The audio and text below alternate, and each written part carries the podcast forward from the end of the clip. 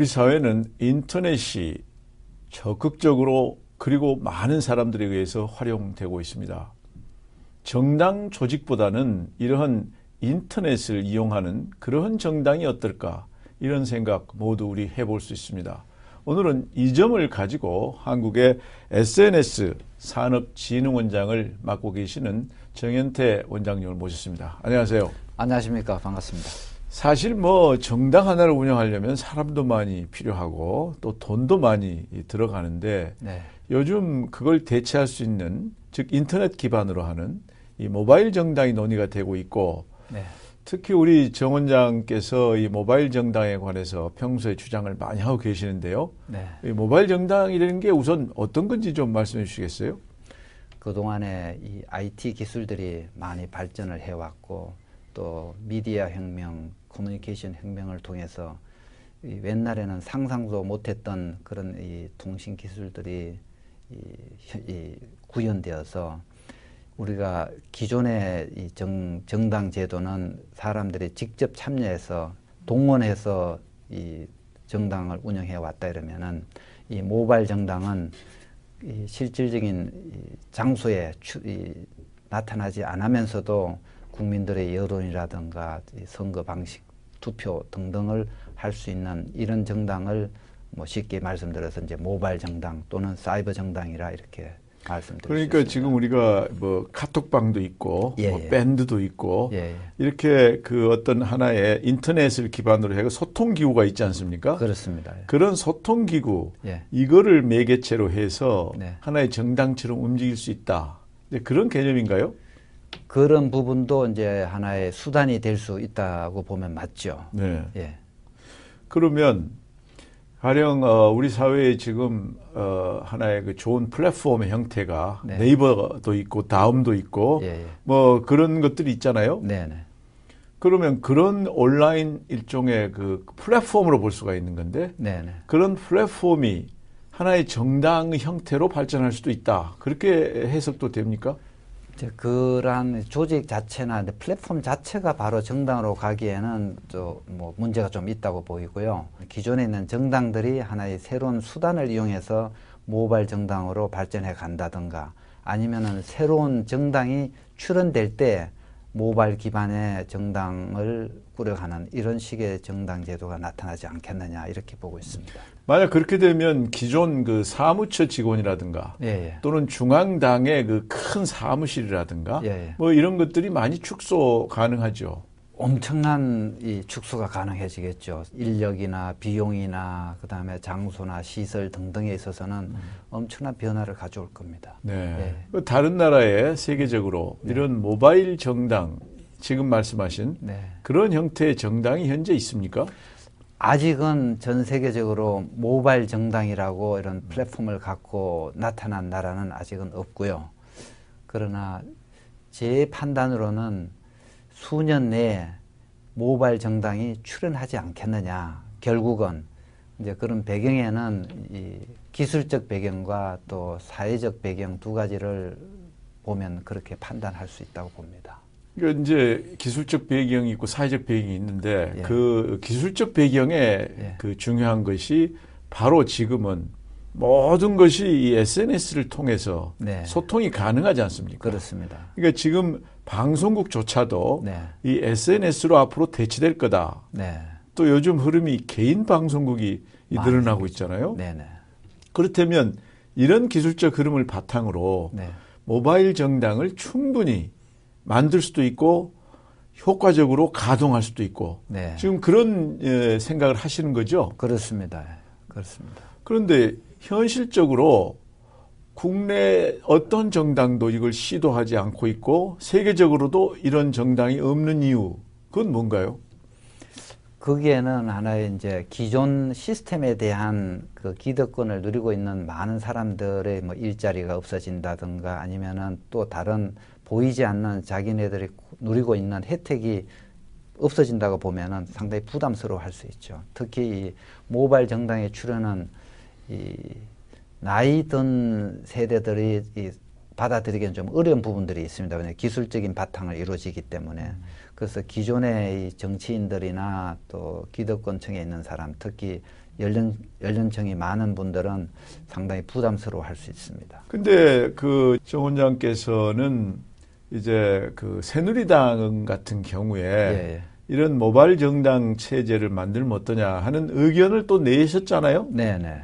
그걸 그 내신 여러 가지 그 상황이 또 있을 텐데 네. 그걸 좀 말씀해 주시면 더 예. 구체적으로 얘기를 할 수 있을 것 같은데요. 좋습니다. 그 이 모바일 정당의 출현은 하나의 역사적 필연이라고 저는 보고 있었던 것이고요. 그리고 또 특히 이제 우리나라에서는 지난 그 짧은 기간 중에 이 자본주의와 민주주의가 우리나라에서 꽃을 피워서 사실 선진국들보다도 더 빨리 자본주의와 민주주의가 우리나라에 정착이 되었고 또 그래서 오히려 다른 나라에서는 겪지 못했던 잘못된 부분들이 우리나라에서 많이 발생을 했죠. 그런 측면에서 보면은 이 정당 제도에 있어서는 상당히 낙후되어 있다는 생각을 갖고 있고 그래서 이러한 그 낙후된 정당 시스템을 모바일 정당으로 바꿔가면은 이 정치 제도도 선진국보다도 우리가 더 앞서갈 수 있지 않겠느냐 하는 그런 생각을 갖고 이 모바일 정당의 도입의 필요성을 강조해 왔습니다. 지금 그 새누리당에서는 2015년 5월 13일 당헌 당규가 개정이 되어 가지고 이 모바일 정당의 그 도입을 위한 이 근거를 이미 만들어 뒀습니다. 네. 그래서 그 내용을 제가 잠시 좀 보여드리면은 네. 예, 이렇습니다. 지금 이 당헌에 당헌 제 28절에는 모바일 정당을 구현하기 위한 특별위원회를 두고 그래서 제 67조 2에 이제 구체적으로 모바일 정당을 투자라는 취지에 이제 저걸 뒀고요. 그 세부 상으로는 이제 당규에 모바일 정당 구현을 위한 특별위원회를 둔다 해서 총칙 1조에부터 7조까지 이렇게 뒀습니다. 그 여기에는 20인 이내에 위원을 구성하고 구성원은 현직 국회의원과 당업협의회 운영위원 몇 명, 그 다음 민간 혁신 전문가 몇 명, 이렇게 해서 위원장은 민간 혁신위원 출신을 둔다 이런 식으로 만들었는데 이 안에 또 보면은 그 동안에 새누리당에는 없었던 제3 사무부총장 직제를 만들어서 이 당무를 관장하도록까지 했습니다. 네. 그런 측면에서 보면은 새누리당은 이미 모바일 정당을 준비해 왔다고 볼 수 있습니다. 근데 야당은 어떤가요, 지금?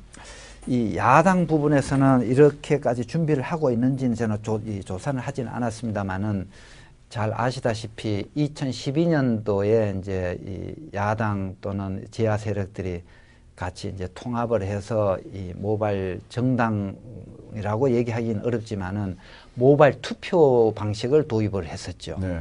그래서 그때는 이 기술적인 문제라기보다는 인적인 문제, 관리적인 문제로 인해서 그게 실패를 했죠. 왜냐하면 거기에 그 부정 투표를 또 했다든가 등등 관리 체계가 잘못되어서 실패를 했는데 모바일 투표가 아, 그 동원 문제가 발생했다 이거죠? 그렇죠.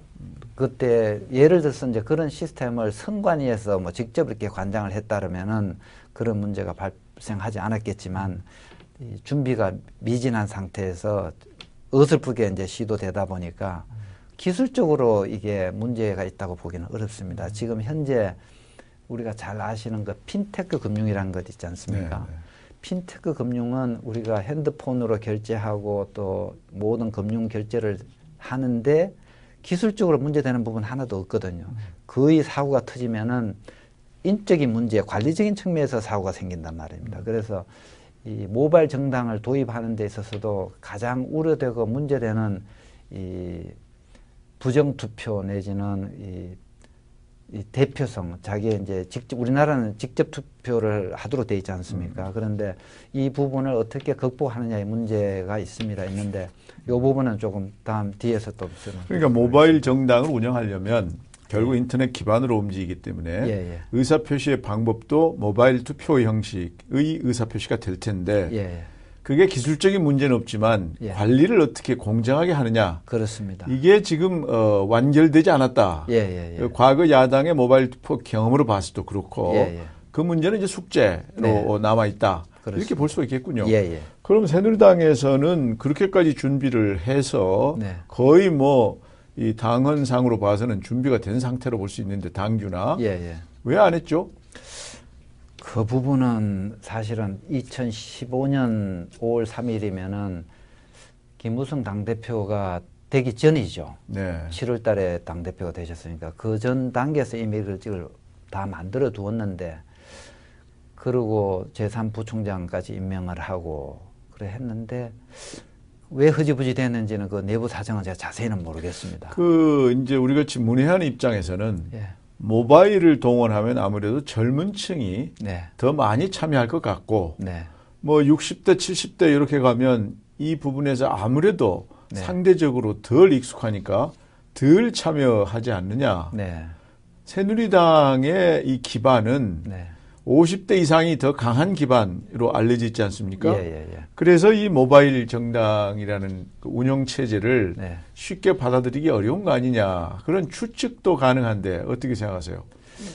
그렇게 추측 가능할 수 있죠. 근데 이제 이 모바일 정당이라는 것을 바로 도입하자는 취지보다는 준비 과정으로 본다 이러면은 그때 시작을 하는 게 맞았을 겁니다. 만약에 그때 그 모바일 정당을 준비를 했더라면은 최근에 불거져 나왔던 그 뭐 국민 공천제와 뭐 안심 번호제와 같은 이런 문제로 시끄럽지는 않았을 거라고 저는 생각합니다. 이미 그런 기술적인 문제라든가 이런 문제 등등을 새누리당 내에서는 도입을 하기 위한 준비를 다 해둔 상태였기 때문에 네.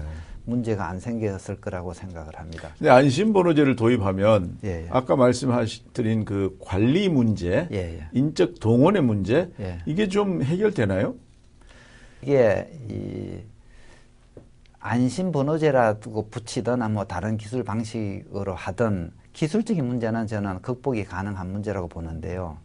문제는 이 도입하는 이 주체 주관 쪽에 의중이 사실은 굉장히 중요합니다. 뭔 얘기냐면은 기존 새누리당 같은 경우에는 당원이 20만 명 정도 되거든요. 근데 모바일 정당이 성공하려면은 한 100만 명 정도 돼야 됩니다. 그래야 네. 대표성을 가질 수 있기 지역 때문에. 지역 대표성 말씀하시는 거. 그, 지역 세대 뭐 다. 그렇죠. 이게 연령층 그다음에 지역의 음. 분배 등등을 고려해서 평균적으로 246개의 그 선거구가 있다면은 최소한 한 4천 명 정도, 5천 명의 이 모바일 당원들이 음. 골고루 이렇게 분, 어째 분포가 되어 있고, 그 다음에 네. 연령층도 대표성을 갖는 이런 음. 이 당원들로 구성되었을 때 이 모바일 정당도 성공할 수 있다고 생각을 합니다. 그런 측면에서 보면은 이 2천 명, 3천 명을 가지고 하는 경우에는 얼마든지 조직을 동원하는 게 가능해지거든요. 음. 그래서 좀 불안하죠. 그러나 100만 명이 넘어가 버리면은 이건 동문이란 자체가 의미가 없어집니다. 문제는 100만 명을 어떻게 네. 모바일 정당의 당원으로 어, 가입시키느냐. 그게 더 문제겠군요. 그렇죠. 그래서 이 모바일 정당은 하루아침에 만들어질 수 있는 정당이 아니고 시간이 좀 필요할 겁니다. 그러니까 어. 기존의 정당이 예를 들어서 모바일 정당으로 바뀐다 이러면은 이 뭐 최소한 3년에서 5년 준비를 해서 모바일 정당을 도입할 수 있는 이, 이 절차를 거쳐야 될 거라고 생각을 합니다. 그런데요, 좀 더 구체적으로 들어가서 네. 그런 모바일 정당, 기존 정당에 네. 아주 대비가 될 만한 차이, 그걸 네. 좀 말씀해 주시겠어요? 제가 그 준비해온 자료가 하나 있는데 하나 좀 네. 보여드리겠습니다. 이, 이 자료인데요. 네. 이게 이제 정현태 개인의 어떤 주관적인 기준을 갖고 만든 자료라는 걸 미리 말씀을 드리면서 설명을 드리겠습니다. 기존 정당은 폐쇄적이고 일방 통행식 이 성격을 갖고 있다고 보면은 모바일 정당은 개방형이고 쌍방형이고 또 정당과 시민사회와 시민단체가 서로 소통을 할 수 있는 그런 특징이 있다고 볼 수 있습니다. 음.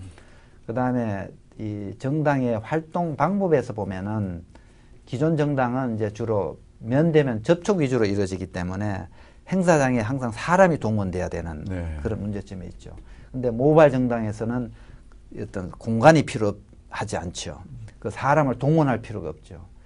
그 다음에 정당의 핵심 요소는 기존 정당은 당원과 가신들 그룹으로 이제 이루어지는 반면에 모바일 정당은 지지자와 이제 자원봉사자 중심으로 이루어진다는 점이고요.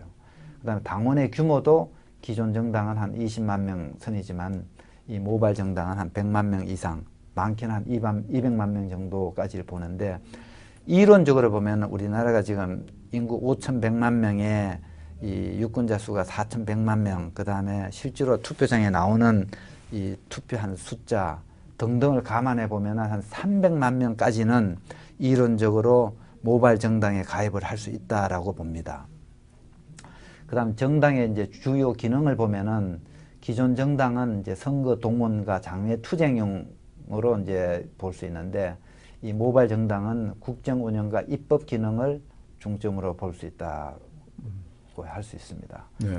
그 다음에 뭐 나머지 부분 중에 공천 방식의 그 예. 상향식이 중요하군요. 그렇습니다. 하향식 방치, 방식이 이제 지, 금까지 이제 우리가 밀실 공천, 뭐 추대 등등 이런 식으로 해서 문제점이 많았지 않습니까? 네. 그런데 이제 모바일 정당에는 이제 상향식으로 가지니까 음. 사실은 이제 국민들의 뜻에 맞는 후보들을 추, 추천할 수밖에 없게 되겠죠. 그 정치 자금도 이 다수의 소액 후원자 아주 바람직한 그런 어, 시스템으로 갈 수 있다. 예, 예, 그렇습니다. 그러니까 결국 모바일 정당이 예. 예, 최근에 논의가 됐다가 예. 사그라진 그 open primary의 정신. 네. 말하자면 힘 있는 사람이 예, 임명하는 게 아니고 네. 국민들이 후보를 선택한다. 예. 그거를 구현하는데도 더 좋은 어, 그런 시스템이겠군요. 맞습니다. 예. 이게 open primary와 이렇게 같이 비교해 보면은 네. 거의 그 같은 맥을 하고 있다고 보면 됩니다. 네. 그러니까 지금 전 세계적으로 이 젊은이들이 정치에 점점 무관심해져 가고 있는 예. 이게 지금 어, 큰 문제다 네. 이렇게 얘기가 되고 있거든요. 예, 예. 이 모바일 정당을 하면은 젊은이들이 정치에 좀 더 적극적으로 참여할 수 있는 그런 또 좋은 점도 있겠네요. 그렇습니다. 이게 모바일 정당에 이제 태동하게 된 그 배경을 이렇게 보면은 두 가지를 줄 수 있는데요.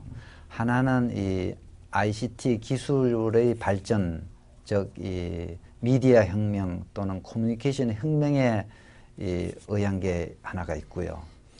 그 다음 두 번째는 이제 사회적 배경을 들 수 있는데 이 사회적 배경은 바로 이 정치에 무관심해지는 층이 늘어나고 있다. 음. 지금 투표율이 낮아지고 있죠.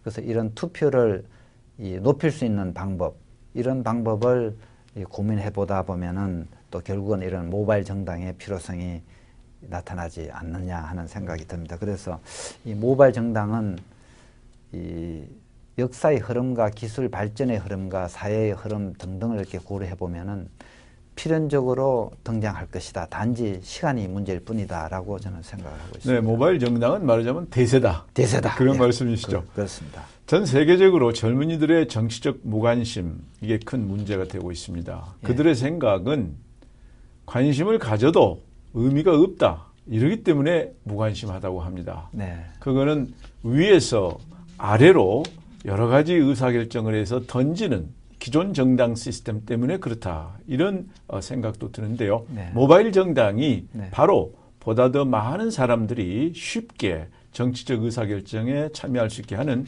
그런 정당 시스템인 것 같습니다. 네. 앞으로 우리가 갖고 있는 인터넷을 기반으로 모바일 정당의 출현이 빨리 이루어지기를 바랍니다. 오늘 정 원장님 감사합니다. 감사합니다. 시간을 배려해 주셔서.